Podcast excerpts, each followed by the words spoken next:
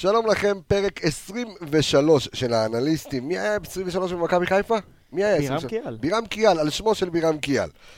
אני, הפרק הקודם, אני לא יודע על שם מי הוא היה, אבל לא חשוב. תכף נזכר תוך כדי... גיל אופק, מה עשה משהו? אמיר אדרי. מי? אמיר אדרי? אה, נכון, אמיר אדרי. אז פרק עשרים ושלוש על שמו של בירם קיאל. או קקה שהוא... טוב, בואו, תנו לי לעשות פתיח, חברים. תנו לי לעשות פתיח. בן אדם חדש, אני רוצה להציג אותו. פרק עשרים ושלוש של האנליסטים, אנחנו מסכמים סיבוב. סיבוב מדהים, אנחנו מיד נסתכל על הנתונים שלו, ואנחנו נבין עד כמה הנתונים של הסיבוב הזה מדהימים. אנחנו הולכים להתכונן לסיבוב השני, רעננה, עם חילופי המאמנים. בקיצור, אתם נכנסים עכשיו לקצב רצחני, תהיו איתנו, מתחילים. אני הולך לישון בעשר, רק חיפאים, אה?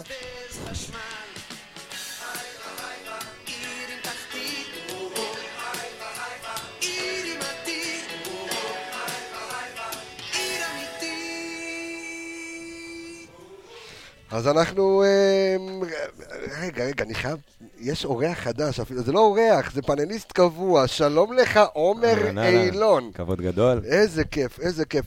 קודם כל, אני מקווה שאוהדים אחרים לא שומעים את הפודקאסט הזה, על אף שעידו השבוע התקשר אליי ואמר לי שאוהדי הפועל תל אביב, יש כמה אוהדי הפועל תל אביב שהתקשרו אליו וביקשו שהוא יאמן את הילד שלהם, כי הם שמעו את הפודקאסט של האנליסטים.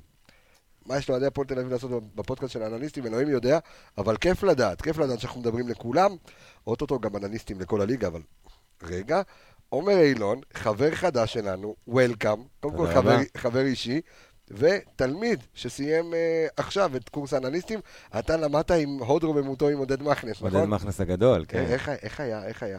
קודם כל חוויה, כל הקורס בכלל, וללמוד ליד עודד, אתה יודע, זה אגדה... אגדה ישראלית, כן. איזה כיף. אה, כן, היה כיף, נהניתי לכל רגע. אז מה, מה שרציתי להגיד מקודם זה שאוהדי מכבי חיפה תמיד שבאים ללמוד, אז באים אליי בשיעור הראשון, קבסה, וזה, תודה, אני אוהד מכבי חיפה, טטטה, וזה כאילו זה יעזור להם בסוף. בסוף הם באים לפה, לאנליסטים, אחר כך הם מתקדמים. אה, ראיתם את המשרה שפרסמתי על מכבי חיפה? לא. היום? אה? או, טוב. נו, איפה אתה? אתם לא רואים, תהיה בקבוצה. אז עומר אילון, וולקאם לצוות של האנליסטים. איזה קשה היה להשיג אותו. היה קשה להשיג אותו, בסדר גמור, קשה להשגה הילד. כן, אין בעיה, אז הנה הוא מצטרף אלינו. עומר אילון, אנליסט עם תעודה, שני אנליסטים עם תעודה על השולחן. לירון איפרגן, מה העניינים? הכל בסדר. דור וייס, מה שלומך? הכל בסדר. עכשיו אני חייב, אנחנו נמתין טיפה ונחכה, כי אנחנו נאמר... מזל טוב גדול, כי יום הולדת היום ללירון איפרגן. וואלה. הופה, מזל טוב, מזל טוב, מזל טוב, חביבי. חייב שתחגוג גם בסוף השנה תחגוג. הילד בן עשרים ושבע, ילד צעיר, אתה מבין, פישר קטנצ'יק, אבל מזל טוב היוני, אוהב אותך המון, אז הנה כל עם ישראל שומע, וכל אוהדי מכבי תאכלו מזל טוב ללירון סן שלנו. אתה יכול להביא לי מתנה אליפות? לירון סן, אתה יודע מה? מתנה צלחת אני מביא לך. יש במדבק. צלחת חד פעמית. לא, חד פעמית, אני אשקיע בך בזכוכית. טוב, אנחנו רוצים להתקדם, אז הנה, חבר'ה, דיברנו בסוף המשחק נגד הפועל באר שבע, עד כמה באמת, זו הייתה הפעם הראשונה שמכבי חיפה לא שלטה בכדור, אבל דור, תניע אותנו, איך מכבי מסכמת את הסיבוב הזה מול כל הליגה. תראה, אפשר לחלק את זה לכמה נושאים. בגדול, בגדול, בגדול אפשר לראות שיש קבוצה מאמנת. יש קבוצה מאומנת, סליחה. מרקו, אתה רואה שהוא, יש לו איזה שיטת משחק ויש לו עקרונות משחק שהוא הולך איתם, ואתה רואה שהשחקנים אה, רצים כקבוצה אחת, יש אה, מהלכים, אתה רואה משהו שקורה במשחק, אתה יושב במשחק ואתה נהנה, קודם כל. לפני כל המספרים, לפני כל הדברים, אתה יושב, אתה רואה שבאמת שיש קבוצה, וגם לראייה, הקהל חזר. הרבה, הרבה, אתה רואה משפחות וילדים שחוזרים. אה, אם מבחינת נתונים, מכבי חיפה כמעט מקום ראשון בכל נתון בליגה. אם זה בכמות השערים, כמות הבישולים. בעיטות מחוץ לרחבה. איומים למסגרת, מחוץ לרחבה, מתוך הרחבה, כמות קרנות שלא זכור לי מספר כזה, הגענו ל-מאה קרנות בסיבוב. אתה יודע מה, אני יורד שנייה מהנתונים. עומר, זה לא מתסכל לחשוב שאתה עם נתונים של אלופה, דור עשה לנו רשימת, איפה אנחנו נדבר על זה, על כמה, עשר שנים אחורה? כן, מהאליפות הקודמת. מהאליפות האחרונה. שאתה רואה את מכבי תל אביב, שלא סופגת, לא עומדת איתך בכל הפרמטרים האלה, ועדיין מקום הוא ראשון, והיא נראית כאילו היא לא הולכת לקבל שער עוד שלושים שנה. קודם כל היא תקבל. תקבל. שהיא תגיע לסמי אופר? אני מקווה שלפני. אוקיי. אבל תשמע, בתור חוויית אוהד, אני חייב להגיד לך שאני פחות מסתכל עליהם כרגע, כי באמת עשינו איזושהי קפיצת מדרגה כבר מינואר הקודם, אחרי שמונה שנים באמת קשוחות מאוד בלשון המעטה, ובתור אוהד, קודם כל כחוויית האוהד זה... להגיע לסמי אופר למשחקי חוץ, אתה רואה את זה גם בקהל, גם באווירה. רמת הכדורגל, כמו שהוא דיבר, תבניות משחק, דברים שלא היו קיימים במכבי חיפה, רואים שעובדים, אני מאוד אוהב את, את הדרך שהקבוצה משחקת. אני מבסוט, אני בטוח גם ש... אתה יודע... טיפלה, רק תרחיק את המיקרופון, טיפלה, טיפלה, הנה הוא, הוא גמיש, הוא גמיש, זהו, ככה, טיפלה, זהו יופי. לא, אבל... אתה אומר, אתה לא מסתכל, אתה כן מסתכל, רגע, אתה רואה שאתה אתה, אתה מגיע מול הפועל באר שבע, ולפני כן אתה אומר, רגע, איזה יופי שהם עשו תיקו מול מכבי נתניה, עכשיו אפשר להשלים את הפער. אז אנחנו כן מסתכלים, ויכול להיות שמכבי חיפה יכולה להגיע לעונה הטובה ב, ב, ב, ב, ב, בתולדותיה, בנתוניה, ועדיין, אתה יודע, יש מנגד משהו נורא והיום. אני מסתכל, אני לא מתוסכל, הייתה השאלה אם אני מתוסכל. עכשיו תוריד את זה טיפה למטה, אתה, אתה תלמד, אתה תלמד, יופי, זהו. בוא. עכשיו. כן. אה, מתסכל זה עוד לא, זה עוד לא שלב שאני מתוסכל מזה. אה, כרגע אני רואה את הדרך של מכבי חיפה, אני מאוד מאוד מאוד מעודד, אני מאוד נהנה במשחקים, אה, ואני בטוח שמצפה לנו עוד מאבק ארוך. אז, אז אם אנחנו טובים בכל פרמטר, לירון, כמו שדור נותן לנו כאן את הנתונים, ואנחנו רואים שמכבי חיפה מובילה, אם זה במסירות מפתח גם מובילים? כן. במסירות מפתח, כן, אבל בביתות, באיומים. אבל אליפות לא לוקחים ממחזור שלוש עשרה. לא, לא, ברור, ברור, אבל אני מדבר, אתה יודע. אני אתה... חושב שאם אנחנו... אנחנו עושים כרגע, אנחנו תוכנית סיכום. זאת אומרת, אנחנו אומרים, השליש הראשון אפשר לקרוא לזה של העונה. מוצלח מאוד. מאוד מוצלח. הוא נותן לך את הצהרת הכוונות, אפילו הצהרת המטרות להמשך העונה. ו- ואתה הראשון בכל פרמטר, ואתה עדיין יודע, כי הוא יכול להיות שבעונה אחרת, זה הייתה אליפות קלה. ואתה יודע מה, תן לי אליפות קלה, למה לקחת את זה קשה? תן לי אליפות קלה. תראה שנה שעברה באנגליה, ליברפול נתנה עונה, עונה מהחלומות, בסוף סתי לקראת האליפות. ואתה רואה שהשנה ליברפול, אתה יודע, רצה די לבד אפילו, אפשר להגיד. ואני מקווה שהעונה הזאת, גם אם לא ניקח באליפות, היא תהיה איזה סוג של איזה בסיס לעונה הבאה כבר. לעונות הבאות. כן. לעונה הבאה כבר אני מאמין שאנחנו גם נראה הרבה יותר טוב, נהיה גם יותר מחוברים, נהיה יותר ביחד. גם הלחץ מהמועדון טיפה ירד. כי העונה הזאת התחלנו אותה גם עם כל העניין של הקהל בחוץ, וכל המחאות מסביב, וכל מה שהיה בשנים הקודמות. התחלנו את העונה לא פשוט. וככל שהעונה, אתה יודע, מתקדמת, אנחנו גם משחקים יותר טוב, אנחנו נראים יותר טוב. באנו לבאר שבע ושחקנו, אתה יודע, כמו חבורה של גברים. אפשר לבוא ולהגיד, ניצחנו את המשחק. אבל הליגה עוד ארוכה. אנחנו נשחק כל מחזור שלוש עשרה, יש כמה? שלושים ושש משחקים בעונה? כן. בואו נראה מה יהיה בסוף. בפלייאוף עניינים, כן, יש משימות לא פשוטות. אבל אני חושב שאם אנחנו נמשיך בדרך הזאת, כמו שאתה אומר, עם המספרים, של להיות מקום ראשון בכל דבר, בסוף זה גם משתלם לנו וגם, אתה יודע, אלוהים גדול. אולי גם ניקח עם זה אליפות בסוף. נתון מעניין שדיברנו עליו בסוף התוכנית הקודמת, אבל הנה אני מביא אותו קצת לפונט להתחלה. מכבי חיפה, למעט סיינסבורי וג'וש כהן וחיימוב. הסגל כולו, רובו ככולו, נכון? כבש. למעט מקסים קוצ'נקו. כבש או בישל. אז כבש או בישל, למעט סיינסבורי והשוערים. למרות שסיינסבורי כן כבש, אבל... אה, נכון. אז זה נחשב. אז כולם כבשו. שזה בדיוק הפער. בדיוק, בדיוק. הגול של סיינסבורי זה הפער בינינו לבין מכבי תל אביב, אבל אי אפשר להאשים אותו, אי אפשר להאשים את סיינסבורי, אבל זה נתון מדהים כי כולם משתתפים במשחק, זאת אומרת, אנחנו מדברים על רוטציה קצרה, אנחנו מדברים על על מרקו בלמון מקובה, ועדיין אתה רואה שכולם עשו פעולות לטובת מכבי חיפה, פשוט כל הסגל. אתה רואה גם ששחקנים יש ביטחון. גם פוקס, לא, אבל בסדר. הוא לא שיחק ארבעים וחמש דקות כל העונה. ארבעים וחמש דקות, נכון, כן. אתה רואה גם ששחקנים, דיברנו על זה, שחקנים, יש להם פתאום ביטחון, הם רוצים את הכדור, הם עושים דברים. פעם בסמי השחקנים מורדים לא עושים שום פעולה חיובית. הכי חשוב שאנחנו לא תלויים בשחקן אחד. נכון? אולי שחקן אחד שאני רוצה... שרי. לא? מחזיזה. מי? יש שחקן אחד שאם אתה הוציא אותו מהרכב. אשכנזי, נטע. נטע לוי. נטע לוי. פש, איך הוא הפך לזה, האיש קיבוץ שלך, איך הוא הפך ל... אתה רואה מה זה? לפרה קדושה. ולירון נכנס בו בתחילת העונה על מאתיים. לא, גם אפשר להבין, תשמע. אבל איך היום באוטו, בדרך למסעדה, אומר לי, תקשיב, בונה נטע, עשה שיפור מדהים. תשמע, אתה רואה שהוא ישתפר במשחק. כי גם אמרתי את זה אז, אין לי משהו אישי נגדו. אני לא... לא, לא, ברור. אני מאוד אוהב אותו והכל, אבל כשאני הסתכלתי מקצועית בתחילת עונה, הוא לא היה מספיק טוב. אנחנו מיד גם ניתן את הנתונים שנטע במהלך הסיבוב הזה, אבל בוא, קח אותי אחורה, תפליג איתי אחורה לזיכרונות, לעשר שנים אחורה, ל... אני יכול, אפשר לקפוץ ישר לתחילת העשור ולוותר על כל מה שהיה מעבר אולי. כן, עדיף לשכוח. כן. בדיוק כמו ששכחתי את דרינצ'יץ'. אז רגע, אנחנו מדברים על אחוזי הצלחה, תן לנו את זה, דוב. אז תראה, כרגע אנחנו עם העונה הנוכחית של מרקו, סוף, סוף סיבוב, שבעים ושבעה אחוזי הצלחה. בונה, זה המון. כן. אם אתה הולך אחורה, בוא נגיד שאנחנו נזרות ה-ארבעים חמישים, ככה סדר גודל, אלפיים ועשר אלפיים ואחת עשרה, העונה הלפני האחרונה של לישן, שנגמרה עם אליפות, סיימנו את הסיבוב הראשון עם שבעים ושניים אחוזים. זאת אומרת, זה נתונים של אלופה. כן. אז למה מרקו מפחד להגיד את המילה? למה מכבי חיפה מפחד להגיד את המילה? ראיתי את הרעיון האחרון שלו, אחרי באר שבע.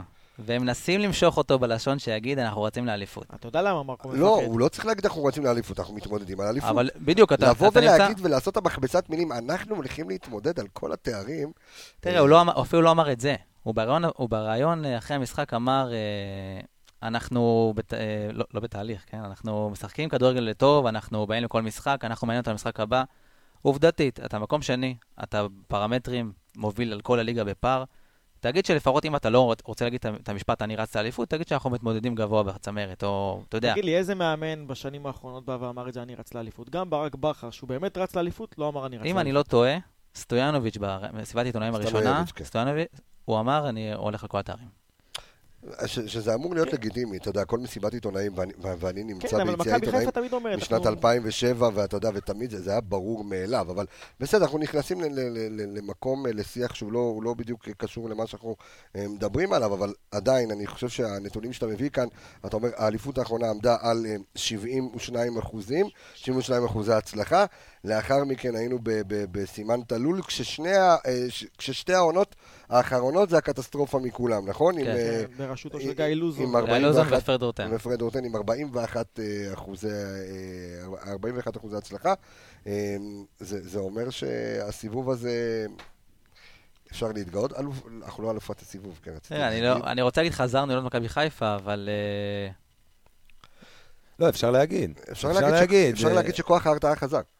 אתה כובש הכי הרבה. אני אפשר לפתוח פה, אז אני... אני באמת חושב, וזה... קשה להגיד את המילה אובייקטיבי, אבל אני באמת חושב שמכבי חיפה משחק את הכדורגל הכי מודרני בארץ, הכי, הכי טוב בארץ, ולראיה זה גם השערים שאתה כובש, שערים מאוד מגוונים, מימין, משמאל, מהאמצע. תיזכר כמה שנים אחורה, אפילו שנה אחורה, כמה פעמים דיברנו שקשרים לא כובשים במכבי חיפה, מחוץ לרחבה, בהצטרפות. שנה שעברה הבקיע, הבקיעו, גם אבו פאני הבקיע, וגם מנג'ק שהיה פה הבקיע, ונטע הבקיע שנה שעברה, שנה שעברה שלושה שערים. השנה הוא גם מבקיע, ואשכנזי מבקיע, ושרי מבקיע, והרבה גולים מהאמצע, ותמיד דיברנו בשנים האלה שאין לנו את הקשרים שמצטרפים ועושים, וזה חלק מ... מהתבניות משחק ומהכדורגל שמרקו מביא לפה, ולדעתי זה שיפור, זה באמת גרף, אני אולי מגזים, לפעמים זה נשמע, אבל באמת זה גרף שעלייה מטורפת. זה במיוחד הגיע משחקני הרכש שהגיעו, כמו הנתונים שהבאנו, שהם... שחקני הרכש שלנו כבשו ארבעה עשר שערים וארבע עשרה בישולים. ארבע עשרה, כן. זה מתקשר למה שאמרת בהתחלה שהייתה מחאה על הרכש בתחילת העונה. אתה מבין? וזה דווקא נחמד לראות שבאמת פגעו, ודווקא, אולי זה הוכחה ככה שבאמת מסתכלים נתונים, עושים חוקרים יותר טוב עכשיו, ולא מביאים, אתה יודע, קלטת, ויאללה, בוא נחתים בשחקן. סיבוב, מה אתם משפרים ב... הסיבוב, כאילו, לא הסיבוב הזה, הסיבוב שלכם, הסיבוב השולחן, מה אתם משפרים, נקודה לשיפור למכבי חיפה לסיבוב הבא. נקודה לשיפור, קודם כל, אתה יודע, נראה לי שזה דבר שברור לעין, שהמשחק ההגנתי של כל הקבוצה, הוא טיפה צריך לבוא ולשפר אותו.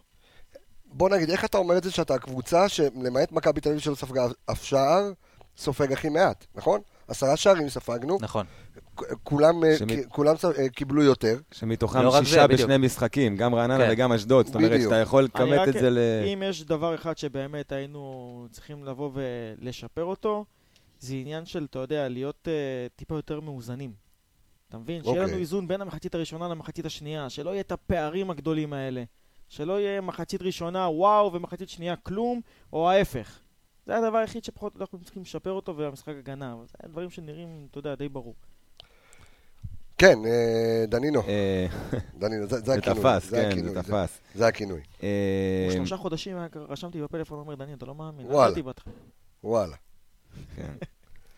כן. לשיפור. תשמע, אחרי מה שאמרתי מקודם, אני לא יכול עכשיו לבוא ולהגיד, כי אני באמת חושב שאנחנו משחקים כדורגל מצוין. אני הייתי משפץ את הסגל יותר, דווקא נוגע נקודתית ב...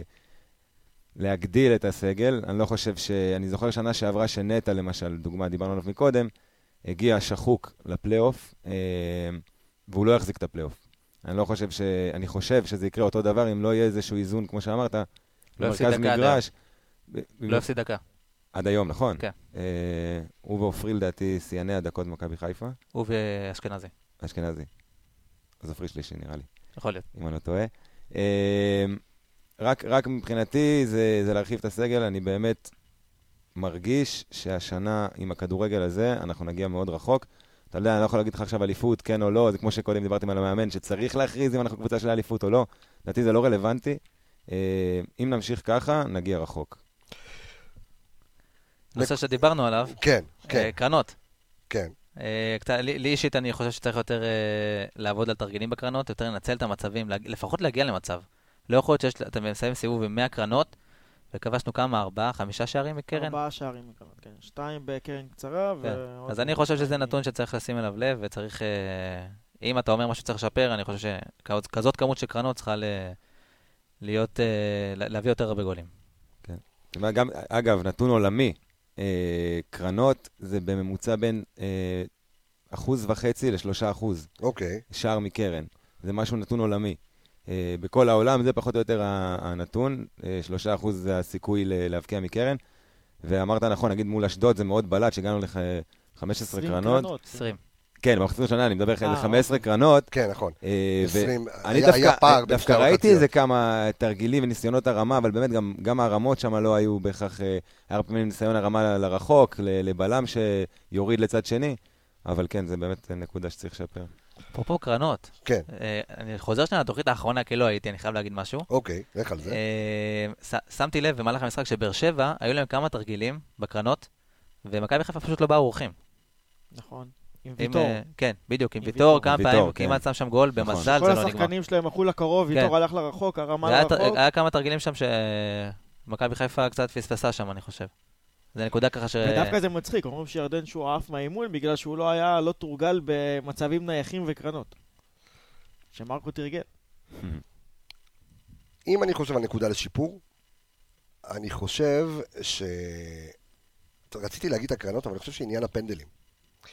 עכשיו, כמה פנדלים היו מולנו? בזכות עבר או בלי עבר? מחזור ראשון רעננה. היו כמה שלא, היו כמה שכן, שלא... לא מוצדקים, אבל דעתי רעננה. מחזור ראשון רעננה ואשדוד עכשיו היה. זהו לדעתי, לא? אשדוד, רעננה. ושניהם מעוררים מחלוקת. בסדר, לא, אבל אני אומר, הפעולות ברחבה, אנחנו, אני אשיג אינסטה, אל תדאג, אנחנו רוצים לדעת את הפעולות שקורות בתוך הרחבה, אבל הדריבל, או הפעולות ש, שנעשות בפנים, אמורות להביא להמון הכשלות עלינו, כי אנחנו, הנוכחות של מכבי חיפה היא מאוד גבוהה שם, ואני חושב שאולי, לא יודע מה, עוד פעולות פנימה, כי, כי זה מוזר שאתה יודע, שאנחנו קבוצת ההתקפה הטובה בליגה, ולא, ו, ולא, ולא נכנסו בנו, אתה יודע, ברגליים וכאלה. אתה מנצל את זה לשערים בסוף, וזה יתרון יותר גדול. כן, כן. נקודה לשימור, בוא, בוא נקרא, מה, שרק ימשיך ככה, או שאנחנו איזשהו אלמנט? משחקה התקפי, קודם כל, עשרים ותשעה שערים, כבשנו. לא מעט.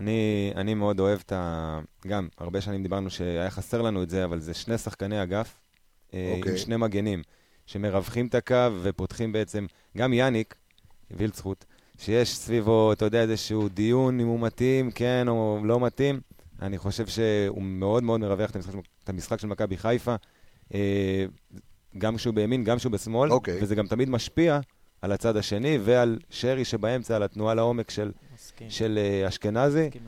Uh, אז גם אם הוא לא נוצץ כרגע, הוא מאוד מאוד מאוד תורם למשחק של מכבי חיפה, והרבה מאוד שנים תמיד דיברנו שאין קשר שמאל עם מגן שמאל, ואין uh, קיצוני ימיני עם מגן ימני, וזה לדעתי נקודה לשימור, ולהמשיך, הרי התחלנו את, ה, את הליגה ב-חמש שלוש שתיים, או שלוש ארבע שלוש, כזה היה, כזה של מרקו, ו... זו השיטה, זהו, נקודה, סוף פסוק. אני מאוד אוהב, אני מאוד אוהב. סוף פסוק. דעתי, כן. ואני יכול להגיד לך, אני יכול להגיד לך שגם אני הייתי קצת מקובה, לפני ש... כי ה-חמש שלוש שתיים עבד. ה-שלוש ארבע שלוש, זה תלוי איך מסתכלים על זה, אבל זה עבד. זה לא נראה נורא, ניצחנו גם יריבה בחול, היינו ביחד, אמנם בהפסד, אבל ניצחנו את שטרסבורג ככה. חוויה מדהימה, אבל... כן, זה לתוכנית אחרת. אבל... תוכנית חוויות, צריך לעשות. חופשי. אנחנו... עוד נקודה לשימור. עוד נקודה לשימור, לך על זה. אני חושב שהאווירה בחדר הלבשה, אמנם עכשיו אנחנו יודע, אנחנו על הגל, אבל כיף לראות שהשחקנים חברים, שהשחקנים ביחד, אתה רואה גם... בפוסטים באינסטגרם ובפייסבוק שהם באמת, באמת חברים, וזה כיף לראות את זה שאין את כל הבלגן שהיה בזמנו. נקודה לשימור ה... חדר ההלבשה, אתה קורא לזה. יש לי עוד דבר. כן. קהל במשחקי חוץ. קהל. תקשיב, אנחנו מתחילת העונה, סולד אאוט כל משחק. לא קרה מצב שאת היציאה שלנו לא מילאנו. לא היה. זה נתון מדהים. לא קרה דבר כזה שנשארו כרטיסים ספייר. להפך, פותחים לנו עוד יציאה. פותחים לנו עוד יציאה, כל הזמן. כאילו הקהל של מכבי חיפה התאהב במשחקי חוץ. עכשיו גם המהירות שבאים, אתה יודע, שנגמר הכרטיסים, כמו עומר אדם. מכבי תל אביב אחרי שלוש דקות, באר שבע אחרי שלוש דקות. כן, תשע דקות כאילו נגמר הסיפור. כן, מטורף. מדהים, מדהים. אז כן, אני חושב שזה הסיפור הגדול בעצם. כאילו הסיפור הגדול של מכבי חיפה תמיד זה האוהדים, וזה כל שנה, על אף כל הכישלונות וכל הסיפורים וכל הזה. הם, ו... עדיין, אני חושב שמכבי חיפה, אתה יודע, זה להתפלא כל פעם מחדש, ולראות כל פעם מחדש איך הקהל הזה כאילו פשוט... מביא את הדרייב שלו איתו, השנה יותר מתמיד. זה מדהים שאנחנו נגד רעננה ביום שבת, וכבר מעל עשרים אלף הבטיחו את המקום שלהם, גם בדרבי, גם נגד מכבי תל אביב, אפילו המחירה נגד קירת שמונה בחוץ כבר נפתחה. מטורף. אבל זה גם מתקשר להצלחה השנה, שגם אוהדים בלי מנוי, פתאום במשפחות, אוהדים צעירים, רוצים עכשיו לבוא לראות מכבי חיפה, לבוא לסמי עופר, לבוא עם גרים, אתה יודע. במשחקי חוץ זה כיף לבוא לראות שהקהל חוזר. ממוצע, אפרופו נתונים, ממוצע של שמונת אלפים ושלוש מאות איש במשחקי החוץ. זה ממוצע. זה לא נורמלי. זה לא נורמלי, במיוחד יש לך אצטדיונים שכמו, אתה יודע, באר שבע של אלף וארבע מאות, אלף וחמש מאות, שזה מוריד לך את הממוצע, שאם היה שם שישת אלפים ושבעת אלפים גם היום מגיעים. תשמע, זה מעניין הנתון הזה, יש מצב שזה מקום ראשון אפילו באירופה, מבחינת כמות למשחק חוץ, לא מכיר דבר כזה. אגב, שרי ווילסחוט שהם עשו רעיון, הם אמרו שהם לא ראו דבר כזה אפילו הם. גם ווילסחוט, אתה יודע, ששחק באנגליה, הוא אמר שמבחינת כמות של משחק, למשחק חוץ של קהל, הוא לא ראה דברים כאלה. כן, זה משהו... זה מדהים. אז הקהל, זה נקודות, אני רוצה... המשחק עם הכי הרבה קהל בסיבוב הזה, היה אנחנו נגד ביתר ירושלים עשרים ותשעה אלף איש. זה היה הכי גדול. ועוד נתון, עוד נתון מדהים, מדהים, מדהים לסיום. בעשור האחרון, תודה חיים שלי, תודה רבה לקפה. וכמו כן נתון, שבעשור האחרון אף קבוצה לא כבשה את כמות השערים שכבשנו בסיבוב הזה, שזה גם נתון מדהים. זה מתקשר לדברים שאנחנו מדברים עליהם, כן? כן, אז וואו. כמו כן, במשחקים שלנו השנה מובקעים הכי הרבה אה, שערים, אה, שלושים ותשע, שזה, לא הבנתי את הנתון הזה. מה זה? כן, אה, במשחקים שלנו השנה מובקעים הכי הרבה שערים. אוקיי, שזה, כי היה לנו ארבע שלוש, היה לנו שלוש שלוש, שלוש אפס. אה, הרבה אה, שלישיות אה, השנה. אה, כן, הרבה, הרבה שליש... שלישיות. כמה, כמה שלישיות היו? היו ש... שש... שבע, שבע, שישה או שבע. שישה או שבע, אה, כן, שש או שבע שלישיות. עכשיו הרגת אותי בעברית. שש או שבע שלישיות. שש, שש או שבע שלישיות. בסדר, שאני אסתבך בעברית, אללה יוסטור. אה, אנחנו רוצים להתקדם, דרך אגב, עשינו, עשינו את המשאל במהלך השבוע, אני רוצה שמישהו פה ירים את הפטיש ויגיד, שרי, הקהל בחר את שרי כשחקן הסיבוב, כולם כאן בשולחן מסכימים? מישהו יגיד דולב חזיזה? מותר, מותר לי נטע? מותר לי נטע? מותר לך, מותר לך.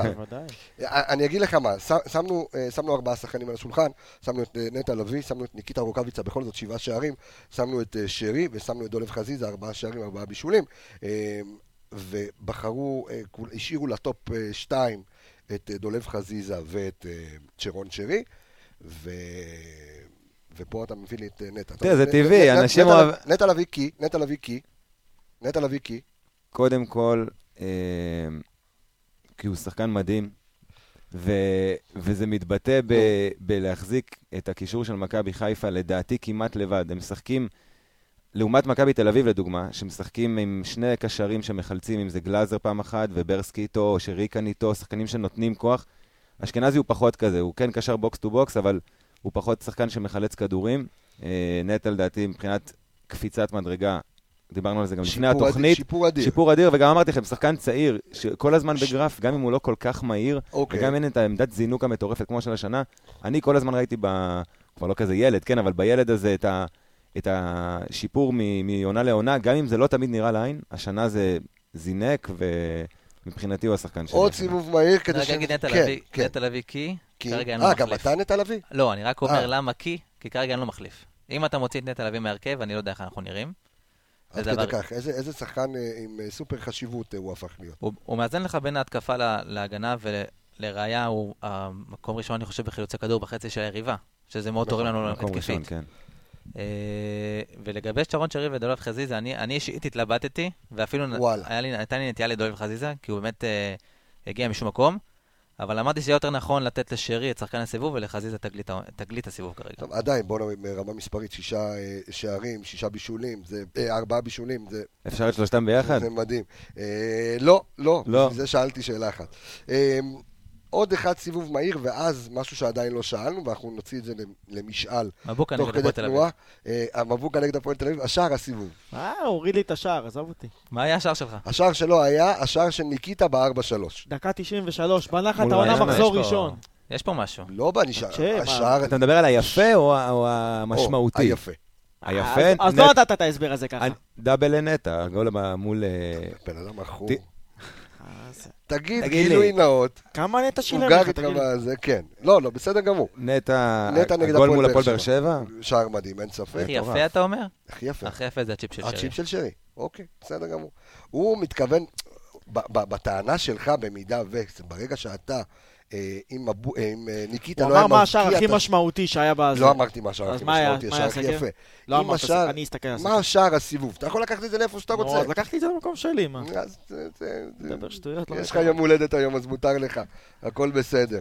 מותר לך. יש לו יום הולדת לילד. עשרים ושבע. איזה ילד. תפיל, תפיל את הג'ו. אבל השער הכי כיף אני בוחר במבוקה. זה מול הפועל תל אביב.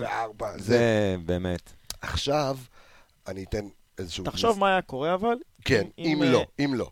אם ניקיטה, לא הכובש את ארבע שלוש דקה תשעים ושלוש, מחזור ראשון, בבית, נגד רעננה. מעדיף... איפה היינו היום? אפשר לדעת. דלתות מסתובבות, חביבי, אתה לא יודע, אתה פותח פה, אתה לא יודע איפה אתה תצא שם. אתה יודע איזה לחץ היה, איזה רעש, איזה בלגן, עם הקהל, ואתה יודע, זה היה גורם למחאה עוד יותר גדולה. אבל גם אחרי הדרבי. גם אחרי התיקו אפס בדרבי, וגם אחר כך הגיע הפסד מכבי תל אביב, כבר אז התחיל כל הבלגן, והתקשורת חגגה, והקהל התחיל להתלונן. היו כמה רגעים ש... אז תחשוב שאם אחרי ההפסד הזה, ודרבי תיקו ומכבי, איזו פתיחה גרועה הייתה לנו. השחקן המפתיע, הפתעת הסיבוב של מכבי חיפה. לא נתתי אופציות, בואו נזרוק בראש, אני אתחיל, סן מנחם. לקחת לי. סן מנחם. לדעתי, באמת שחקן שהיה קבור עמוק עמוק, הפתעת סיבוב, כן.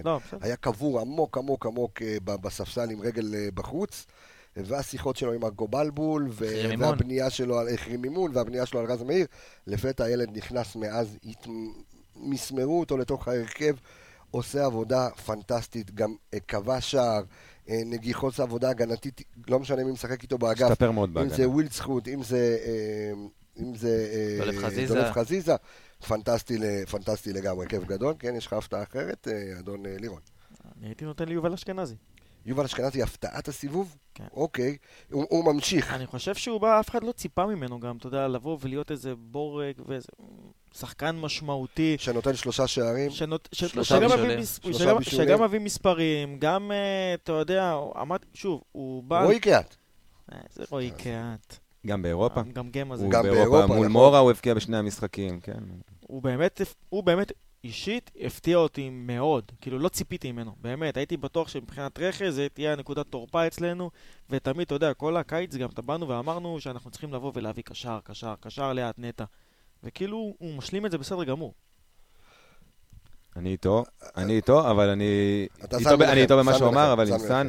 ועוד מילה קטנה על סן. כן. אנחנו שומעים הרבה פעמים את המילה קיבעון קצת, בהקשר של בלבול. אולי פה הגיע הזמן לומר, הוא יצא מהקיבעון, או שהוא, אפשר גם, אתה יודע, לנתח גם את המילה הזאת, אולי הוא לא כזה מקובע, אם הוא ממעמקי הספסל שנה שעברה, הביא אותו למגן פותח, מגן נבחרת ישראל. מדהים. קפיצה כזאת, לא חושב שסן בעצמו חשב שתקרה לו תוך חצי שנה. אני הולך עם חזיזה. האמת שאני אלך, אני הצמד מבני יהודה, אחד מהם. החזיזות. החזיזות ככה אומרת. כשחזיזה ואשכנזי חתמו, כבר הרבה גבות תורמו ואמרו, שוב מביאים שחקנים בינוניים, זה לא השחקנים של מכבי חיפה. וכיף לראות ששניהם לקחו את ההזדמנות בשתי ידיים, נותנים את הכל למגרש, והם כרגע בנקר והרכב, גם אשכנזי וגם חזיזה. כיף לראות. מבחינתי, אחד משניהם יכול לקבל את הפתעת הסיבוב בכיף. בואו נתקדם להפועל רעננה, אז חילופי משמרות, אמרנו שזה גם הפעם הראשונה, לא הפעם הראשונה, זאת אומרת מכבי חיפה, זו הפעם השנייה העונה שמאמן מתפטר לפני המשחק. לפני. מזל שהוא עשה את זה כשאנחנו כבר יכולים לשדר את זה, כי פעם שעברה הקלטנו תוכנית, ואז הבן אדם מתפטר לנו, והרג לנו את כל התוכנית. הצטרכנו להתנצל בהודעות שלנו, אבל מה שקורה עכשיו זה שאדון קורצקי מתפטר, ממנים את ניסו אביטן, איך קוראים לו, שרון מימר הולך לחדרה, בקיצור מישמש אחד גדול. דלתות מסתובבות. בדיוק, דלתות מסתובבות. לפני שאנחנו צוללים לנתונים, איך זה הולך להשפיע על מכבי חיפה, האם אפקט המאמן החדש יבוא לידי ביטוי בפתיח של הסיבוב? תראה, אני, אני לא חושב שניסו יספיק לעשות משהו. הוא חתם, רק, הוא חתם ביום שלישי, היה לו אימון בחורה ביום רביעי. Okay. אני לא חושב שהוא עדיין למד להכיר את הסגל, אני לא חושב שהוא למד להעביר להם איזו שיטה חדשה, איזו תוכנית, תוכנית משחק, עקרון משחק שהוא מאמין בהם. אני, יש שם קבוצה שרצה כבר סיבוב שלם עם תוכנית מסוימת, uh-huh. עם מערך מסוים. אני, אני מאמין שלפחות נגד מכבי חיפה היה להם איזה מערך מאוד מאוד הגנתי כדי לצאת בשלום המשחק הזה, ולאט לאט תוך כדי תנועה ננסה אולי להנחיל להם שיטה חדשה, אולי טקטיקה מסוימת.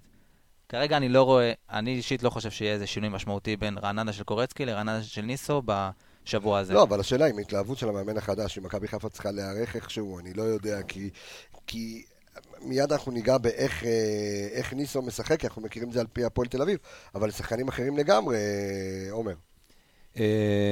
כן, תשמע, אני, אני, אני רואה אותו, כן, כמו שאומר, עולה עם החמישה בהגנה, ככה הוא גם משחק בחדרה הרבה, בעצם ממשיך את השושלת של קורצקי עם שני קווי הגנה, אם זה חמש ארבע אחת או חמש שלוש שתיים, תלוי, תלוי מה, איך הוא יבחר לעלות. זה מאוד יעזור לו, ב, דיברנו קודם על הריווח לצדדים, כמובן שחמישה בהגנה מאוד מאוד עוזר להימנע משתיים על אחד באגף. אני, אני רואה אותו, דיברנו לפני השידור על אוטובוס, אז קומותיים. כן, קומותיים, עד כדי כך? כן, עד כדי כך? תראה, אין... כמו שאומר, הוא לא מכיר את הסגל, זו קבוצה שנמצאת במצב שטקו בשבילה זה כמו שש נקודות, במצב כזה. אין להם, השיטת משחק של המעברים, שהם יוצאים עם אנסה וקייס גאנם, נכון? אורדסה. ואורדסה שמצטרף מקו שני עם המהירות שלו, וכן, זה לדעתי מה שהוא ינסה להשיג. אגב, זה כמו בסיבוב הראשון, במחזור הראשון, זה פחות או יותר הייתה הדרך שלו, זה הצליח לו עם שתיים אפס מהיר, ו... זוכרים איך זה נגמר. לא חושב שניסו יכול לעשות משהו שונה שקורצקי לא היה עושה. אני חושב שהמשחק ב-תשעים ותשעה אחוז תלוי במכבי חיפה. אנחנו לא צריכים לבוא ולהסתכל אם ניסו שם, או כל מאמן כזה או אחר יהיה שם. זה טבעי שהם יבואו, אתה יודע, להתגונן כמו כל קבוצה כרגע שתגיע לשחק נגד מכבי חיפה, ואני חושב שגם מכבי תל אביב, שהיא תגיע לפה, היא גם תתגונן. כי לשחק נגד מכבי חיפה פתוח, אתה תספוג. אז אני לא חושב שזה כזה משמעותי, חילוף כזה אחרי שמאמן. כן, דור, מה בוער לך להגיד? לא, עכשיו נזכר, אמרת שאולי השחקנים ייתנו איזה, אתה יודע, יהיה איזה שינוי בשחקנים. דווקא אני נכנסתי היום לפורומים קצת של רעננה, קצת לחפש משהו מידע. רעננה דורשת אצטדיון, איזה קהל יש להם? לא הבנתי, לפורומים, מי יש מנהל הפורום וזהו? כן, לא, יש שם איזה שתים עשרה, שלוש עשרה, כולל האיש מדיה. יפה, כן, כולל המאמן, כולל המאמן. העניין הוא שכולם... ניסו אדמין. ניסו אדמין, אשר אלון. בקיצור, אני לא חושב ש... אני לא יודע אם הם בהלם, אבל השחקנים לא התלהבו מהעניין שקורצקי הלך. כולם, אתה יודע, רוצים שהוא, רצו שהוא יישאר, אז אני לא יודע אם עכשיו ניסו יבוא והם יבטרו ואיזה כיף מאמן שלא סדנו אותו הלך. זה מאמן שהיה שם שנתיים, אשר אלון גם אמר שהדלת תמיד תהיה פתוחה בשביל קורצקי. יש פה, לא יודע, מאוד יחזור. לא חושב שזה, אתה יודע, שהשחקנים עברו באש כי ניסו יגיע. השאלה אם אנחנו נראה עוד מצב כזה של ארבע שלוש, או לקבל שערים שלא מחויב והמציאות. אנחנו חייבים לבוא ולהיות מרוכזים. לא נהיה מרוכזים, אנחנו נחטוף, כי אנחנו נצא קדימה גבוה מאוד. ולרעננה במיוחד שיש להם התקפה סופר מהירה של גנם ואנסה ודסה, יואב תומר.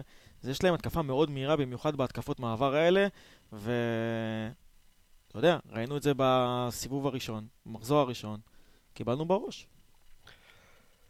תן לנו את הנתונים של הפועל רעננה, עד עכשיו יש להם נתונים, אתה יודע, לא, לא, לא, מז... לא מזהירים, לא על אף שאתה יודע, כאילו, ב- ב- בשלישיית שערים שלהם, שהם נתנו לנו, כאילו, במשחק הראשון בבית, אמרתי, כאילו, אה, אתה יודע, תראה, הם, הם לי... יעשו עונה טובה בדיוק. יותר. האמת שאני ראיתי קצת... אה...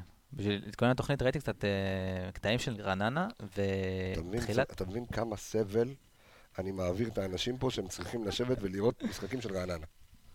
רעננה, נס ציונה, כפר סבא, זה לא משחקים... לא משחקים קלים לעיכול, כן. דבר אליי. אתה רואה שברעננה יש, היה, הם התחילו את העונה בכדורגל טוב, כדורגל כפי ראינו גם, הם הגיעו לסמי עופר מחזור ראשון, הם לא ניסו להסתגר, הם נסו להקות זה מצפרצות, אבל הרבה כאילו הם היו די שווים למכבי חיפה, שמכבי חיפה גם... על, על תווה מערך, לא משהו שאז כבר, אתה יודע, הסגל עד שסגל נבנה, אבל ראיתי, כאילו, שבתחילת העונה הם שיחקו כדורגל כיפי, שיחקו כדורגל טוב, והיו כמה חורים בהגנה וכמה, והיה איזה חוסר מזל שבאמת גרם למפולת מאוד רצינית עם רעננה עם ניצחון אחד בכל הסיבוב הראשון, נגד ביתר ירושלים, במחזור השני שגם ביתר בזמנו לא הייתה, דיברנו על זה, לא הייתה כל כך מחוברת. יש לה כרגע... אחד עשר משחקים ללא ניצחון. זאת אומרת, מאה, משח... מאה ניצחון נגד ביתר, לא מנצחים. מבחינת נתונים, רעננה, מבחינת איומים לשער, מקום לפני האחרון בליגה. מי האחרון? אם אני לא טועה, נס ציונה. נס ציונה? כן, כן. פרצוף כן. כזה, אוקיי. בביתות, בביתות למסגרת, שזה כאילו אם לפני האחרונה בביתות לשער, בביתות למסגרת היא מקום אחרון. רק שלושים ושניים אחוז מהביתות שהולכות למסגרת.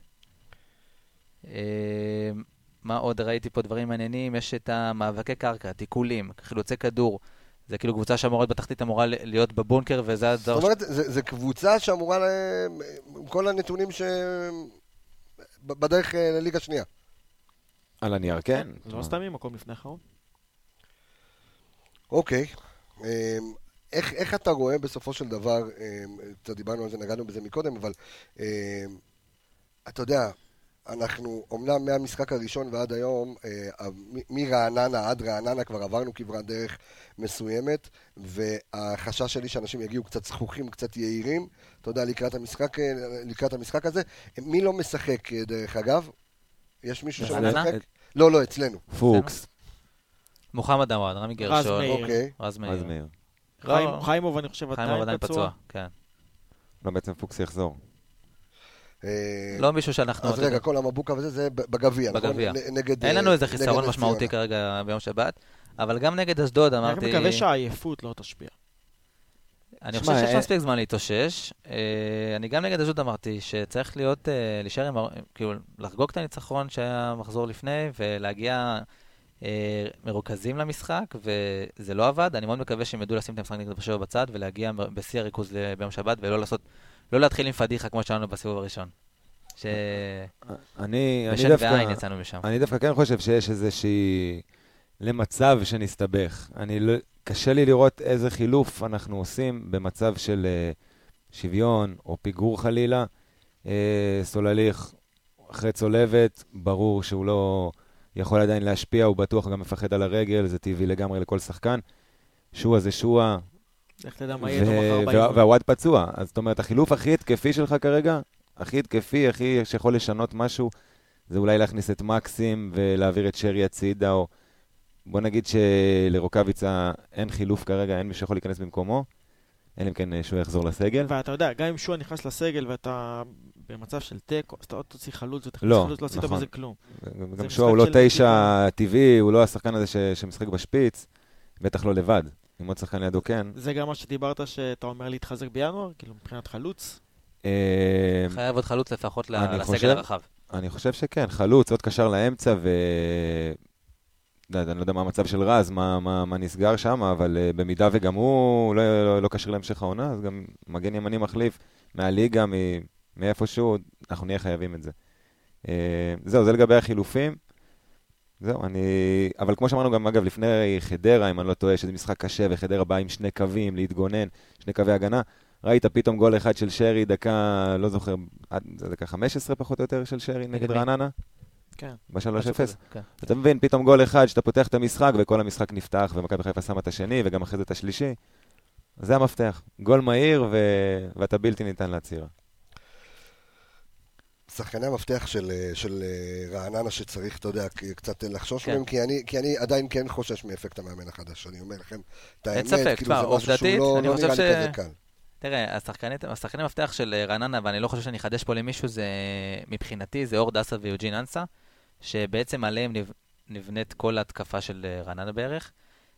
משהו מעניין שקורצקי עשה, ואני לא יודע אם ניסו ימשיך איתו, במשחקים האחרונים הוא העביר את אור דסה להיות קשר אחורי, לנהל את המשחק מאחורה, אור דסה יותר שחקן קדמי, זה, אני לא יודע אם ניסו ימשיך עם זה, אבל אור דסה הוא בעצם השחקן, ברגע שאור דסה משחק, כל המסירות של הפועל רעננה הולכות לאור דסה.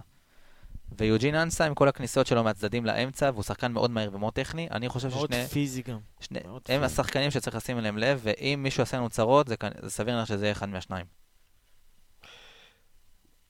אז אור דסה, יוג'ין אנסה, יש עוד מישהו שאמור להפחיד את uh, מכבי חיפה, או שאנחנו, uh, זהו, עם, עם, עם זה תפרנו את רעננה?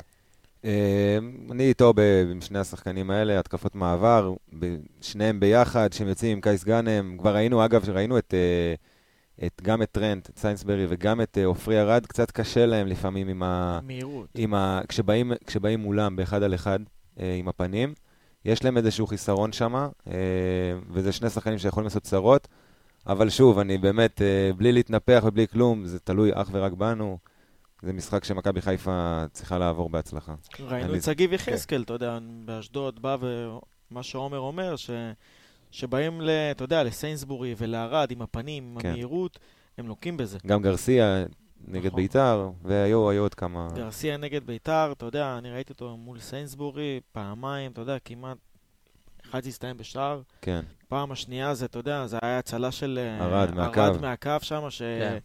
גרסיה עבר אותו, אתה יודע, בתוך הרחבה, כאילו כלום. שלמי, אז אולי באת את הביתה? כן. עוד נקודה כוכבית, יש פה איזה... דבר, דבר. הוא עשה משלנו היום. עשה משלנו, כן. יש איזה ייחוד מרגש ברעננה עכשיו, שניסו חתם, ודוד מטאוס, שהיה הבלם שלו בהפועל חדרה, המשחק עכשיו בהגנה של רעננה.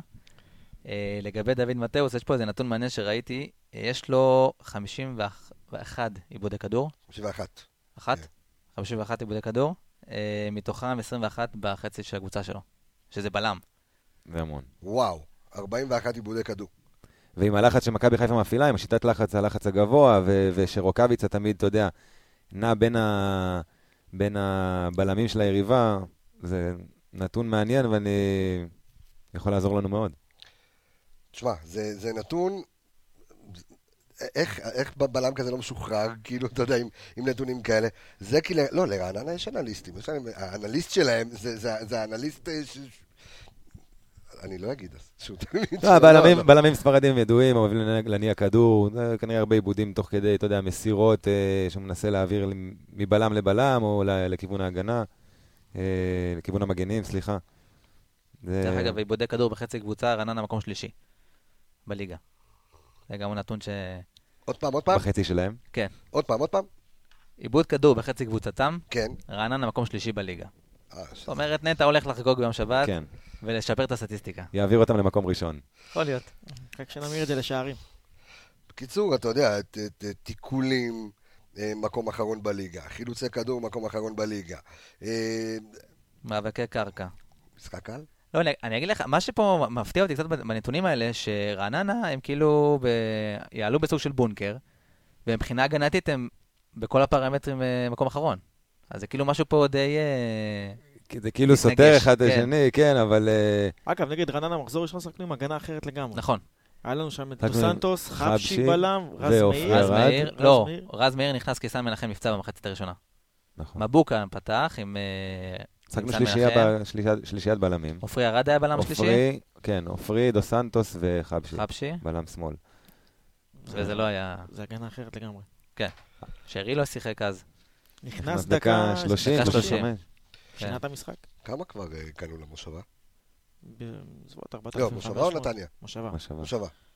קרוב, ארבעת אלפים וחמש מאות. יהיו בסביבות ה-שבעת אלפים שמונת אלפים עוד למכבי חיפה. ברגיל. מדהים, מדהים, מדהים אותי כל פעם מחדש. מה, מה עוד? יש לך עוד נתונים מעניינים להביא על רעננה, או פשוט קבוצה פחות מעניינת? אני אגיד לך משהו שראיתי אצל...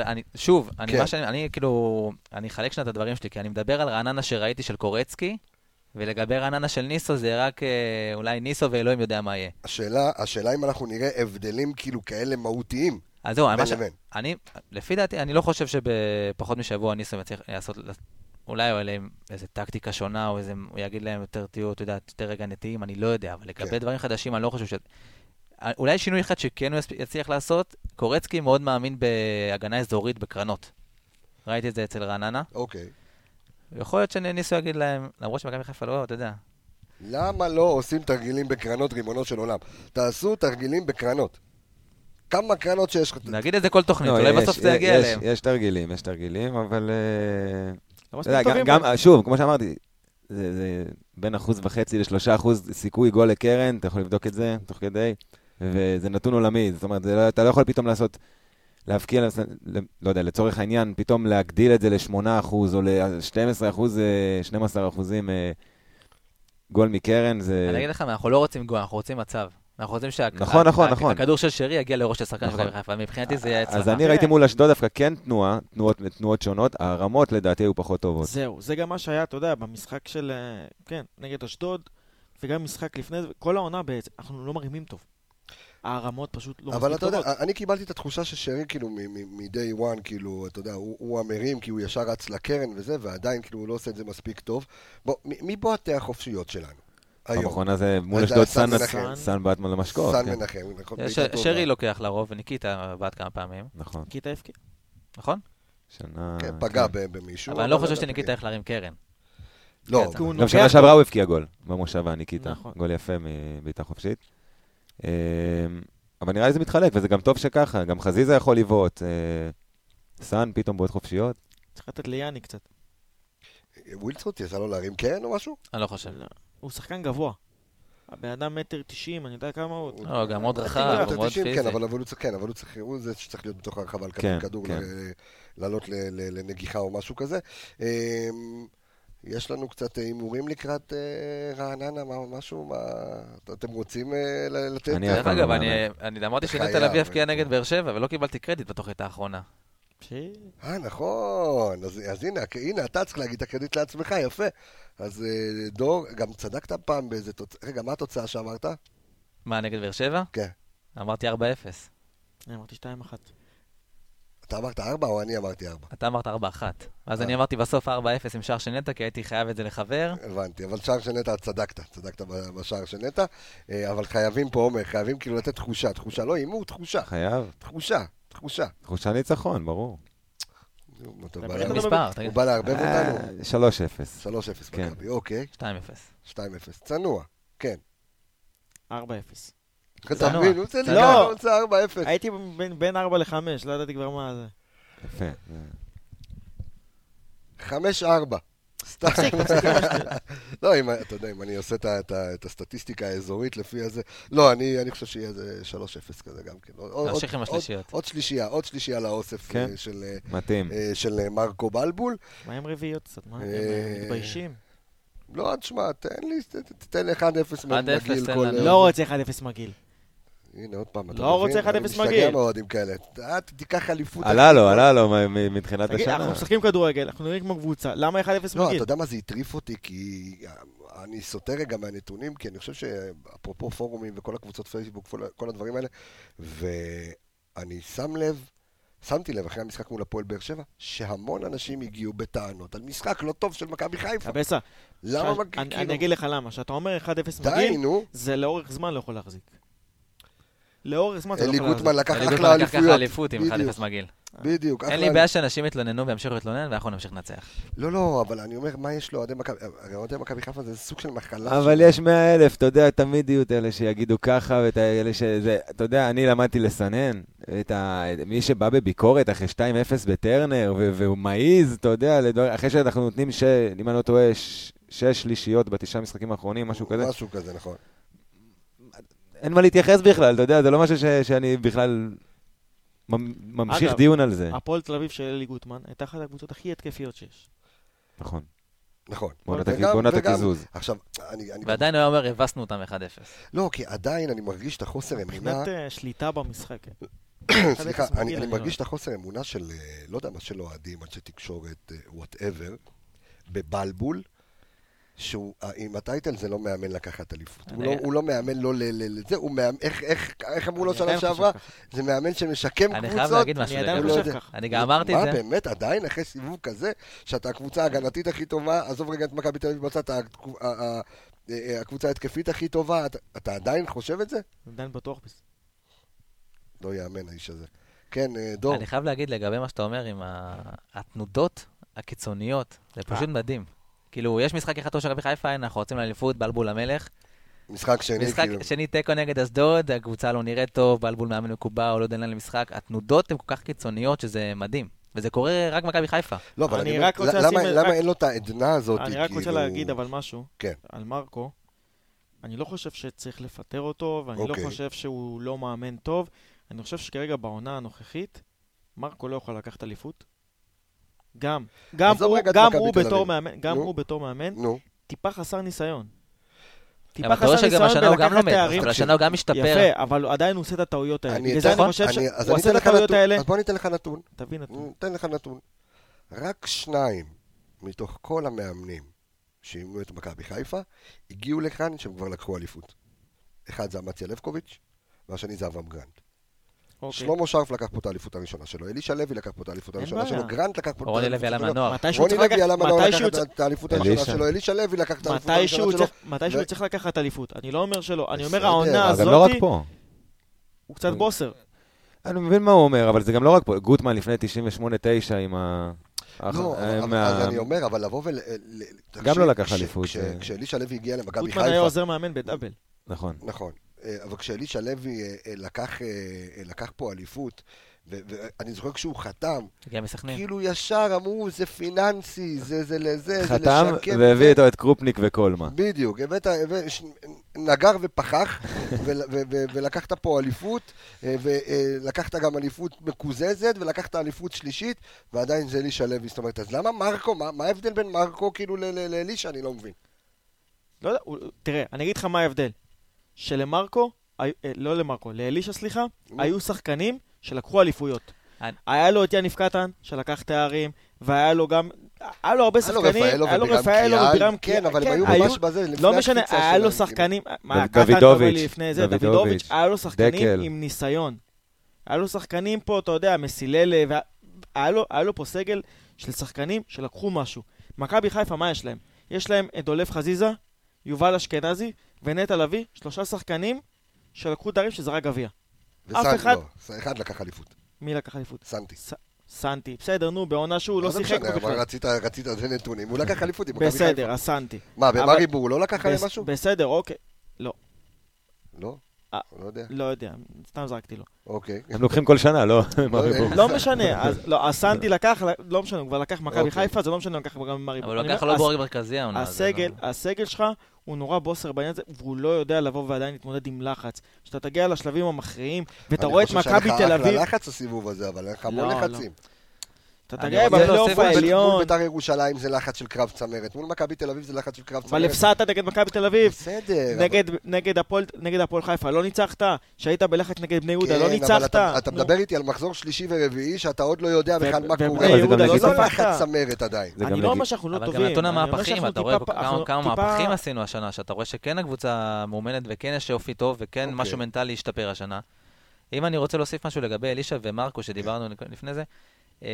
אני חושב שההבדל הגדול הוא בעיתוי שאלישע הגיע לעומת העיתוי שמרקו הגיע.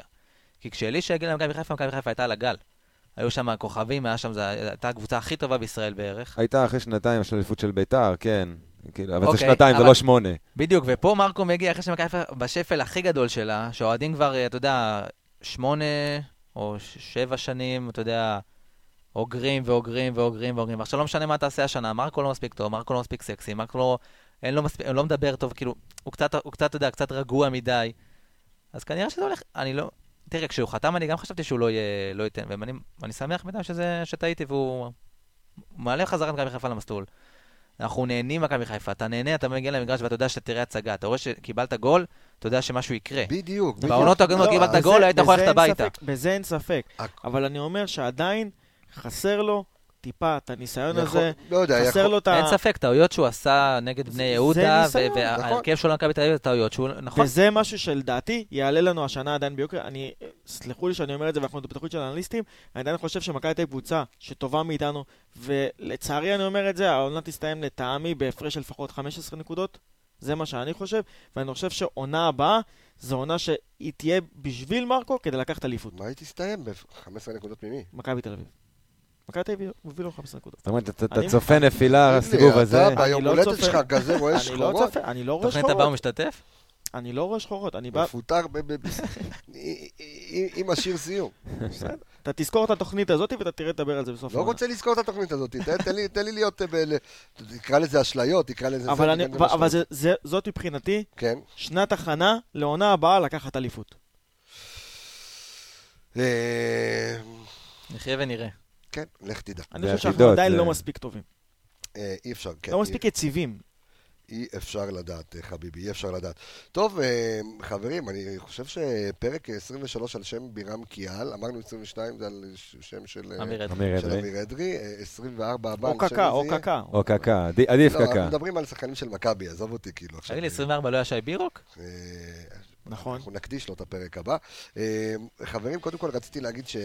היה לי העונג, הכיף הגדול לעשות את הפודקאסט הזה, אז כמובן כל מי ששומע את זה, רואה את זה עכשיו בפייסבוק, אז אנחנו נמצאים בכל הפלטפורמות, בספוטיפיי, בסאונדקלאוד, באפל פודקאסט, בגוגל פודקאסט, ב... ב-, ב-, ב- כל מה שיש בפודקאסט. יוחננוף פודקאסט, מה שאתם רוצים בפודקאסט, זה נמצא גם בדף הפייסבוק, זה גם משותף בכל המקומות שלנו, בקבוצת הפייסבוק שלנו, הפורום, בקבוצת הפייסבוק שלנו מועדון אוהדים,